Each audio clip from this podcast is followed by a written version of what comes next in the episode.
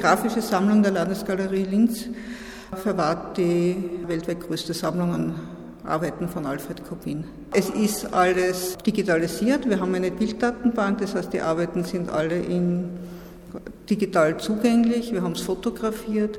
Die wissenschaftliche Erforschung bei Kopin, ja, das ist ein, ein weites Gebiet und da gibt es immer, immer wieder Sachen zu erforschen und zu finden. Und er ist so vielschichtiger. Er ist ja nicht nur Zeichner, er ist ja auch Autor. Er hat einen Roman geschrieben. Er schreibt äh, Bücher, er ist Illustrator von zahlreichen Werken und da gibt es natürlich immer wieder Zusammenhänge und ja, da, ist, da könnte man noch viel erforschen. Auf jeden Fall. Jetzt ist auf alle Fälle die richtige Jahreszeit gekommen, um in der Herbstzeit sich die Zeit im Kubin-Kabinett zu vertreiben. Das Kubin-Kabinett wurde ja heuer in Zusammenarbeit mit dem Künstler Gottfried Hattinger neu konzipiert. Wie die Kuratorin und Kunsthistorikerin Sabine Sobotka beim Rundgang erklärt, geht es im aktuellen Kubin-Zyklus um die Tiere. Hallo und herzlich willkommen bei der Landesgalerie-Sendung auf Radio Froh. Kubin, einer der international gefragtesten oberösterreichischen Künstler, glaubt man vielleicht zu kennen. Dabei entdeckt man ständig neue Facetten an Kubin, seinen Humor beispielsweise. Verstörend, äh, er wird ja auch als Meister des Grauens bezeichnet, also das Dämonische, das Übersinnliche, das ist Zeit seines Lebens ein wichtiger Bestandteil seines Werkes.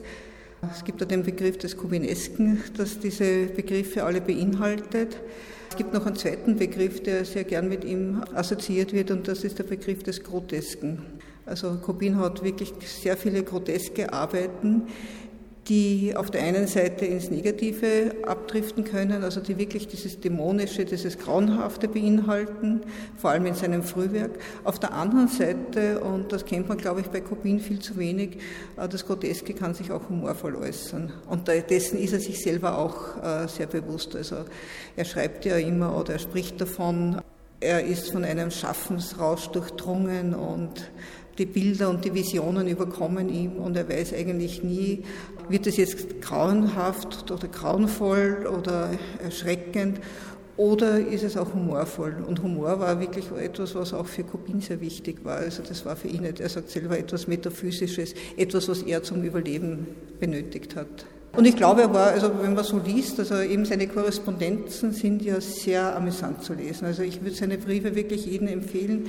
Er schreibt lebendig, er schreibt humorvoll, er ist selbstironisch, er leitet seine Briefe gern ein, indem er dem Adressaten mitteilt, wie schlecht es ihm eigentlich geht, also wo seine Zipperlein sind und das tut ihm weh und eigentlich ist er eh schon kurz vorm Sterben. Aber er schreibt es auf sehr ironische, selbstironische Art und Weise. Er begleitet diese Texte auch mit kleinen Illustrationen. Es gibt dann, wenn er Kreuzweh hat, gibt es dann durchaus Ischias Drachen in seinen Briefen. Und es ist wirklich, ist wirklich fein zum Lesen. Und wirft auf Kopien ein anderes Bild. Also wenn man wirklich nur sein, sagen wir mal, sein Frühwerk kennt, mit dem er ja zur Weltruhm gelangt ist. Und wie war sein Stand innerhalb der Surrealisten? War das sehr, wie man heute sagen würde, vernetzt oder war so eine Solitärerscheinung? Beides. Kubin war in seiner Münchner Zeit sehr gut vernetzt. Er war dort ein Teil der Bohemien-Szene, er war mit Schriftstellern, mit Malern, mit Zeichnern, mit Musikern, mit Philosophen äh, gut befreundet. Es waren teilweise lebenslange Freundschaften. Er ist ja dann 1906 äh, nach Zwicklet gezogen, also in dieses kleine Häuschen da bei Wernstein am Inn, eigentlich in die Abgeschiedenheit einer ländlichen Landschaft. Und von 1906 bis zu seinem Tod 1959 hat er ja dort gelebt und es ist auch dort ein Großteil seines künstlerischen Werkes entstanden. Er ist wenig gereist, er ist nach München gefahren, nach Berlin, nach Wien, aber er hat keine großen Reisen unternommen, sondern sein Bezug zur Außenwelt ging über Briefe, ging über die Korrespondenz und auch über seine Kunstsammlung. Also er hat immer geschaut, was ist gerade en vogue. Er, er, er, hat ein unheimlich gutes Gespür gehabt. Also er war einer der ersten, der zum Beispiel Paul Klee, über Paul Klee gesagt hat, pass auf, da kommt jemand, der kann was. Und er hat mit Leuten wie Kandinsky lange Jahre korrespondiert, er hat mit Klee korrespondiert, er hat mit Thomas Mann, Hermann Hesse, also, also mit ganz wichtigen Leuten des beginnenden 20. Jahrhunderts war er in Kontakt. Sabine Sobotka spricht über Kubin, den Künstler, Kunstsammler, Briefeschreiber. Im Kubin-Kabinett lernt man den Künstler besser verstehen. Neben den Zeichnungen sind zahlreiche Informationen zum Leben und Werk von Alfred Kubin zugänglich gemacht worden. Ja, und da haben wir eben jetzt eine Vitrine. Diese Ausstellung heißt ja von Tieren und Monstern, Alfred Kubins Bestiarium eine Ausgabe von Salomon Friedländers Der Schöpfer, beziehungsweise dann auch von Gottfried August Bürger, die Münchhausen-Ausgabe. Die sind dann Bestand von unserer Bibliothek und illustriert von Alfred Kopin. Und diese Werke haben wir ausgewählt, weil ja, ich meine, das ist einfach wunderbar, wie hier Kubin Bezug nimmt auf Friedländer, Minona, der ja ein Künstlerphilosoph war, mit dem er sehr lange korrespondiert hat, mit dem er seine Weltsicht ausgetauscht hat.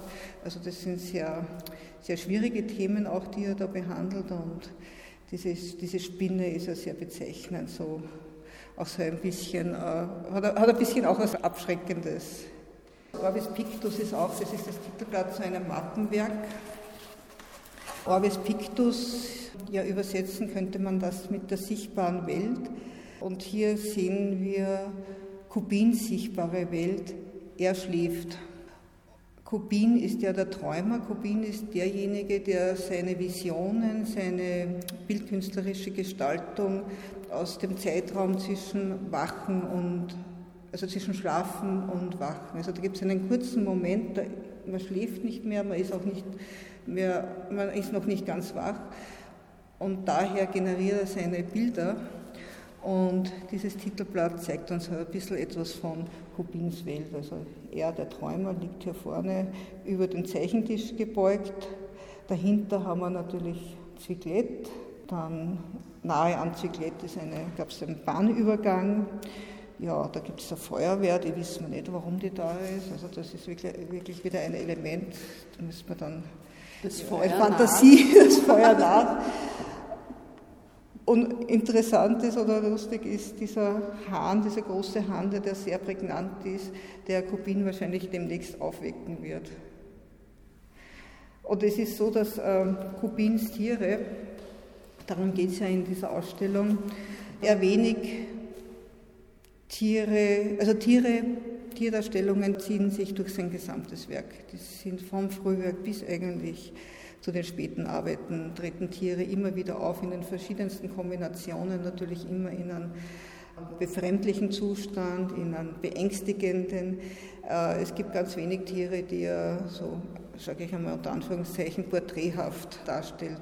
Aber den Hahn, den hat sicherlich in Zwiglett gegeben und er hat dann noch eine Einzelzeichnung dazu gemacht. Also die waren ihm dann schon auch, also die Tiere, mit denen er sich in seinem Heim umgeben hat, ich glaube, die waren ihm auch ganz wichtig. Er hatte auch Zeit seines Lebens immer mit Tieren zu tun. Ja, und er nennt sie auch, wie nennt er sie, die unmündigen Brüder des Menschen. Genau, das ist ein sehr schönes Zitat von ihm. Auf Einladung der Landesgalerie Linz spazieren wir nun im akustischen Rundgang in das Kubin-Kabinett, einem ca. 40 Quadratmeter großen, dunklen, quadratischen Raum. Also er wollte eine, wie hat er gesagt, eine höhlenartige Situation für Kubin haben, also sowas, schon ein bisschen was Enterisches, was Heimliches, Unheimliches, dass man sich einfach auf die Werke gut einlassen kann. Und diese Gestaltung mit diesen roten Wänden, die geben einfach diesen Grafiken noch einmal so äh, ein bisschen Power. Es ist ja, Grafikausstellungen sind ja eigentlich schwierige Ausstellungen, weil ich meine, ein Ölbild wirkt gleich einmal. Gibt man an die Wand und dann hat man sofort irgendwie einen, einen Bezug zum Betrachter. Grafiken sind schwieriger. Grafiken muss man sich als Betrachterin, als Betrachter erarbeiten. Man muss ans Bild herangehen, man muss genau schauen. Große Grafikausstellungen sind dann natürlich auch ermüdend. Und das heißt, man braucht irgendwas, man braucht einen Kontrast, damit man bei der Sache bleibt. Und ich finde, in der Gestaltung von Gottfried Hartinger ist das bei diesem Raum wunderbar gelungen. Und vor allem ganz toll finde ich die Idee mit dem Foto. Kubin geht mit dem Rücken zu uns zu seinem Haus in Zyklet. Das heißt, er ist auch hier im Raum präsent. Und wir gehen ihm nach. Und wir gehen ihm nach, genau so ist es. Die Raumgestaltung von Gottfried Hattinger unterstreicht subtil die fantastische Tierwelt von Alfred Kubin. Was sich anfangs als fantasievolles Bild zeigt, kann aber schnell umschlagen in Gefahr und Dunkelheit. Eine Kinderzeichnung von ihm, die ist leider nicht bei uns im Haus, die befindet sich in München im Lehmbachhaus. Und was ist da drauf abgebildet? Es ist ein Krokodil, es sind Vögel, es sind Tiger. Das heißt, Tiere faszinieren Kubin schon von Kindheitsbeinen an. Und er spricht da selber davon, er hat liebend gerne Tierbücher angeschaut. Er war in seiner Kinderzeit in Zell am See sehr viel in der Natur draußen. Er hat Schmetterlinge beobachtet und gesammelt. Er hat Käfer gesammelt. Also er, er war eher in der Natur zu finden als in der Schule. Also alles, was so mit Zwang zu tun hat, das hat ihm ja nicht so gefallen. Aber diese Freiheit des Draußenseins und dieses Beobachten, das war ihm ganz wichtig. Und diese Vielfalt der Tierwelt. Und diese Vielfalt der Tierwelt, die aber, das muss man auch sagen, diese Tiere sind auch ständigen Metamorphosen unterzogen. Also Tiere verwandeln sich bei ihm immer wieder. Tiere verwandeln sich in groteske, unheimliche Figuren, in dämonische Figuren, in Wesen, die die Menschen bedrohen, die sich gegenseitig bedrohen. Diese Arbeiten, die Kubin betitelt mit tropische Fantasien, also das, das spielt so ein bisschen an auf seinen Bezug zu den Märchen, die er so liebt. Und wir haben auch hier, gerade in der ersten Arbeit, die ist ganz bezeichnet für ihn, wir haben so eine wunderbare idyllische tropische Landschaft, eine Flusslandschaft, eine exotische Pflanzenwelt, aber Ental schwimmen da, also die erinnern also auch sogar ein bisschen so an, an, an seinen eigenen Tümpel in Zwiglett, also wenn er beim Fenster rausschaut, schaut er auf einen Tümpel und dort hat er dann die Entaln und wir haben eine Bergwelt und dann schaut man und dann denkt man sich, hoppala, was ist denn da? Aus einem Berg. Also ja, ein Berg verwandelt sich in ein Kamel. Und vor diesem Kamel steht so ein eigenartiges orientalisches Wesen. Also es ist kein Mensch, es ist auch kein Tier. Man sieht, irgendetwas erschreckt dieses Wesen. Ja, und dann sehen wir vorne einen großen, prächtigen Tiger. Das heißt also, diese Idylle äh, durchbricht Kubin immer wieder mit beängstigenden Einwürfen. Und ob wir hier so ein bisschen im märchenhaften Orientalischen sind, ist aber so etwas, das, das, das Beängstigende und das Erschreckende trotzdem auch vorhanden. Fressen und gefressen werden. Fressen und gefressen werden, ja. Für Gespenstertiere. Die passt auch eigentlich sehr gut zur Gegenüberstellung. Also hier haben wir das Pendant, so rattenartige, katzenartige Wesen auf einer scheint sehr kargen Insel, wo doch irgendwo Menschen gewesen sind, denn die Überreste sieht man hier noch. Und auch äh, wie dieses eine Tier herausblickt auf die Betrachterin, auf den Betrachter. So wirklich nach dem Motto, aufpassen, du bist der oder die Nächste. Also eine meiner Lieblingsarbeiten in der Ausstellung ist der Seehund von 1906. Das ist insofern eine, eine, interessante Arbeit, denn nach seiner Zeit oder schon während seiner Zeit, als Kobin noch in München gelebt hat, hatte er eine Schaffenskrise. Er wusste nicht mehr, in welche Richtung er sich künstlerisch weiter orientieren soll und er hat begonnen, mit Farbe zu arbeiten. Er war 1905 in Wien, er hat dort Koloman Moser kennengelernt und hat sich dort die Technik des Gleisteraquarells abgeschaut. Und dann hat er begonnen, in dieser Technik zu arbeiten. Das hat ihm nicht ganz befriedigt, er musste ja zu schnell sein. Er hat eine Reise gemacht mit seiner Frau nach Frankreich und hat dort die Arbeiten von Gauguin und von den Nabi kennengelernt. Eau de Loredon war ganz wichtig und er hat die Tempera-Farben entdeckt. Und er hat für ein paar Jahre hat er eben versucht, in Farbe zu arbeiten. Er ist kläglich gescheitert, also er hat damit keinen Erfolg gehabt. Also die Arbeiten wurden wieder verkauft, noch war er zufrieden mit ihnen, aber es sind spannende Dinge. Er hat sehr viele Urwaldbilder, Tropenbilder gemalt. Er hat zum ersten Mal durch ein Mikroskop geschaut und dann hat er so eigenartige Unterwelten, Unterseewelten formuliert mit so amöbenhaften Formen, die er wirklich nur eben angeregt durch das, was er im Mikroskop gesehen hat, dann in Farbe umgesetzt hat. Also ganz surreale Welten. Und das ist die kurze Phase in Kubins Leben, wo er Farbe formgebend verwendet hat. Und diese Arbeit der Seehund, man muss sehr genau schauen, wo ist da eigentlich der Seehund. Also wenn man Kubin mit einem Begriff wie Abstraktion in Verbindung bringen möchte, dann wäre das ein Beispiel dafür, wo wirklich die Farbe formgebend ist und er nicht als der Tuschefederzeichner uns gegenübertritt.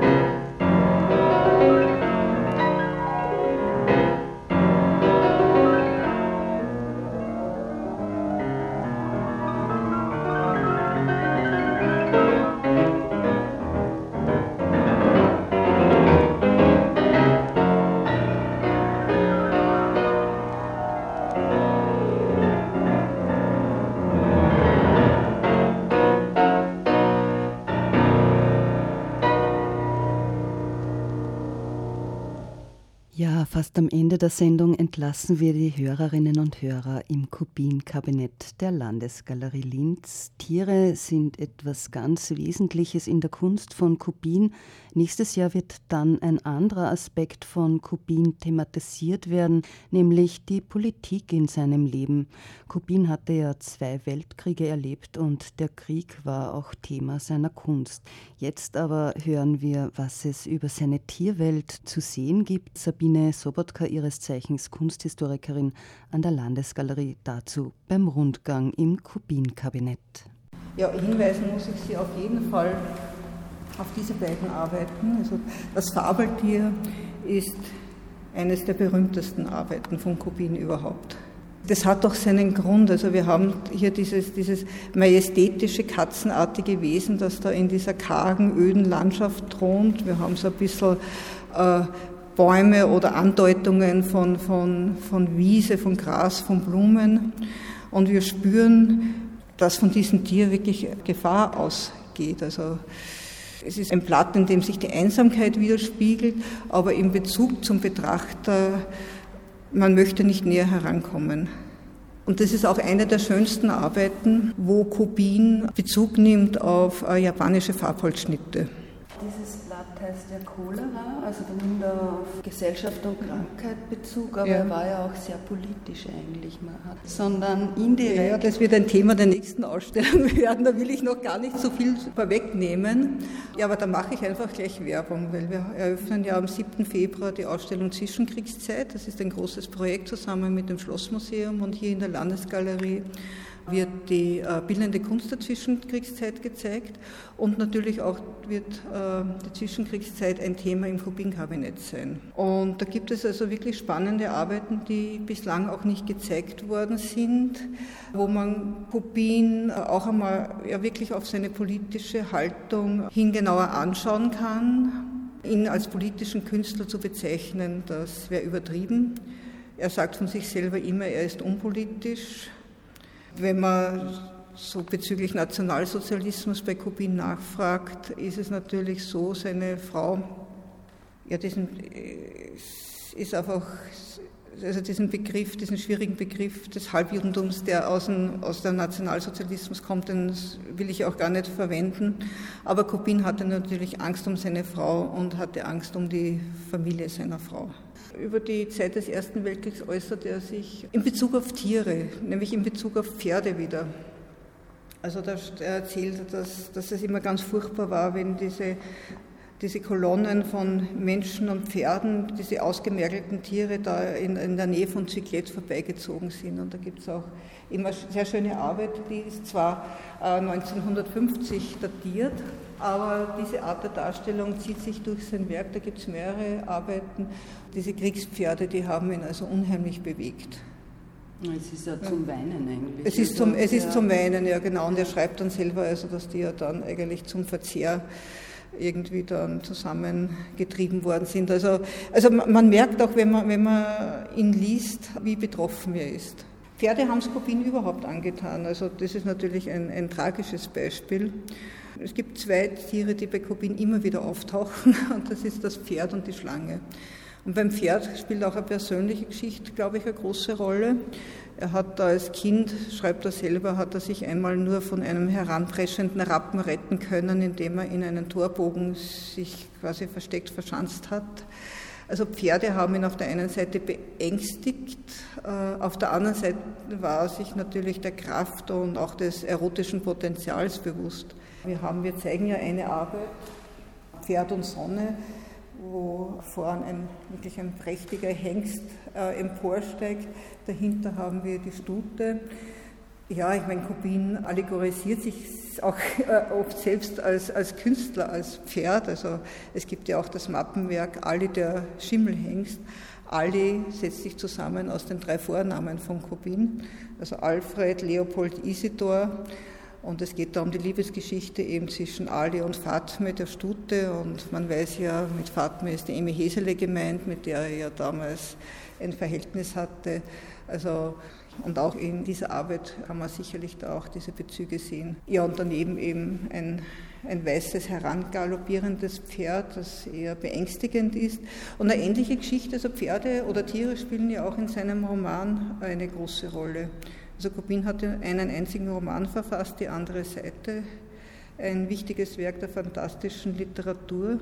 Und da gibt es auch diese Szene, die er beschreibt. Er ist da irgendwo unten in einem Gang und er hört das Hufgetrappel und er ängstigt sich schon und er schaut nach vorne und dann sieht ein fahles weißes Pferd heranpreschen, mehr tot als lebendig, mit blinden Augen und das beschreibt er auch in seinen Roman sehr intensiv. Ja, es wäre nicht Kopien, das müssen wir uns auf jeden Fall noch anschauen, der Bock. Der Ziegenbock ist natürlich das Symbol des Teufels, Dämons, immer mit der sexuellen Konnotation und ich glaube, das ist auf diesem Blatt unübersehlich, also das kann man gar nicht ignorieren.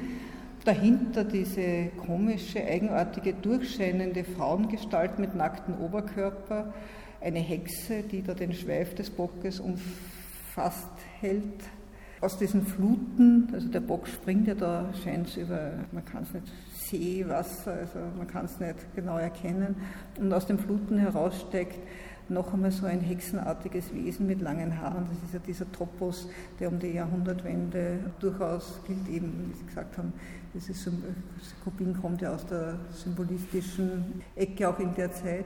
Ja, und natürlich, wer ist arm in diesem Bild? Das ist der Mann, der da eigentlich in der ganzen Szenerie ausgeliefert ist und untergeht und da unter dem Gemächt äh, des Bocks eigentlich. Ja, ja, er hat, Kubin hat ein, ein, ein, ein, sehr gespaltenes Verhältnis zu Frauen, aber damit ist er auch ein Kind seiner Zeit. Also das ist er hat Schopenhauer gelesen, er hat Nietzsche gelesen, er hat den Otto Weininger gelesen und dann irgendwann einmal gesagt, ja, der Otto Weininger, ja, das ist der größte Schriftsteller seiner Zeit. Er hat das später dann relativiert, aber natürlich ist er auch beeinflusst von der Kunst und von der Literatur der Jahrhundertwende, die den Frauen jetzt nicht unbedingt wohlgesonnen war. So auch, wie ich zuerst gesagt hat, also auch dieser dieser mächtige Hirsch und dann diese Rehlein da, also da kann man durchaus auch wahrscheinlich Bezüge zu Kubin selbst ziehen.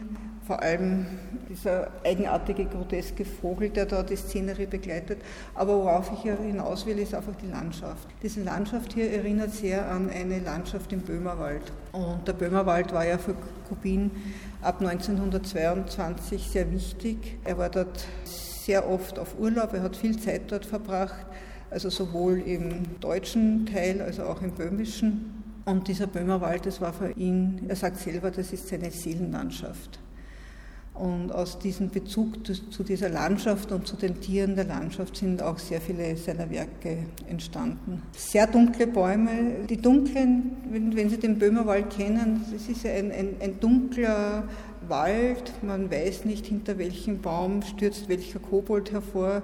Es ist ja eine, eine ganz, ganz eigene, auch mystische Landschaft und Kubin hat das natürlich gespürt und auch auf seine Art und Weise dann in seinen Bildern noch einmal potenziert.